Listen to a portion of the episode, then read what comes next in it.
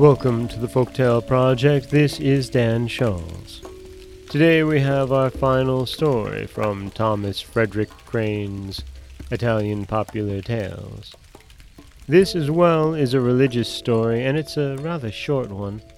But unlike Wednesday's story of Pontius Pilate, this doesn't answer the question of what happened in the end to its main character, but it does it does fill in a bit. This is the story of Judas. You must know that Judas was the one who betrayed Jesus Christ. Now, when Judas betrayed him, his master said, Repent, Judas, for I pardon you. But Judas not at all. He departed with his bag of money in despair and cursing heaven and earth. What did he do? While he was going along, thus desperate, he came across a tamarind tree. You must know that the tamarind was a formerly large tree, like the olive and walnut. When he saw this tamarind, a wild thought entered his mind, remembering the treason he had committed. He made a noose and a rope and hung himself to the tamarind. And hence it is, because this traitor Judas was cursed by God, that the tamarind tree dried up, and from that time on it ceased growing up into a tree and became a short, twisted, and tangled bush. And its wood is good for nothing, neither to burn nor to make anything out of, and on all account of Judas, who hanged himself on it. Some say that the soul of Judas went to the lowest hell, to suffer the most painful torments.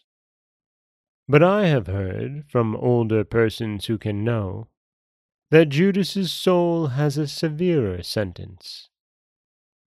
They say that it is in the air, always wandering about the world without being able to rise higher or to fall lower. And every day, on all the tamarind shrubs that it meets, it sees its body hanging and torn by the dogs and birds of prey. They say that the pain he suffers cannot be told, and that it makes the flesh creep to think of it, and thus Jesus Christ condemned him for his great treason. And that is the story of Judas, our final religious tale from Italian Popular Tales this week. And this story about how Judas Iscariot comes to hang himself after his betrayal of Jesus Christ and his torture afterwards, the torture itself really does not seem very Christ like at all, does it? It seems much more Old Testament God. This is Dan Scholz for the Folktale Project. Don't forget that you can subscribe to the podcast on Apple Podcasts, Stitcher, Google Play, Overcast, anywhere you like to get your podcasts. You can follow us on Twitter at Folktale Project. You can find us on Auto Radio, TuneIn Radio, iHeartRadio, Spotify, anywhere you like to listen. And you can always head over to folktaleproject.com, where you'll find a new story waiting for you every Monday, Wednesday, and Friday. Next week, we'll be back with three new stories.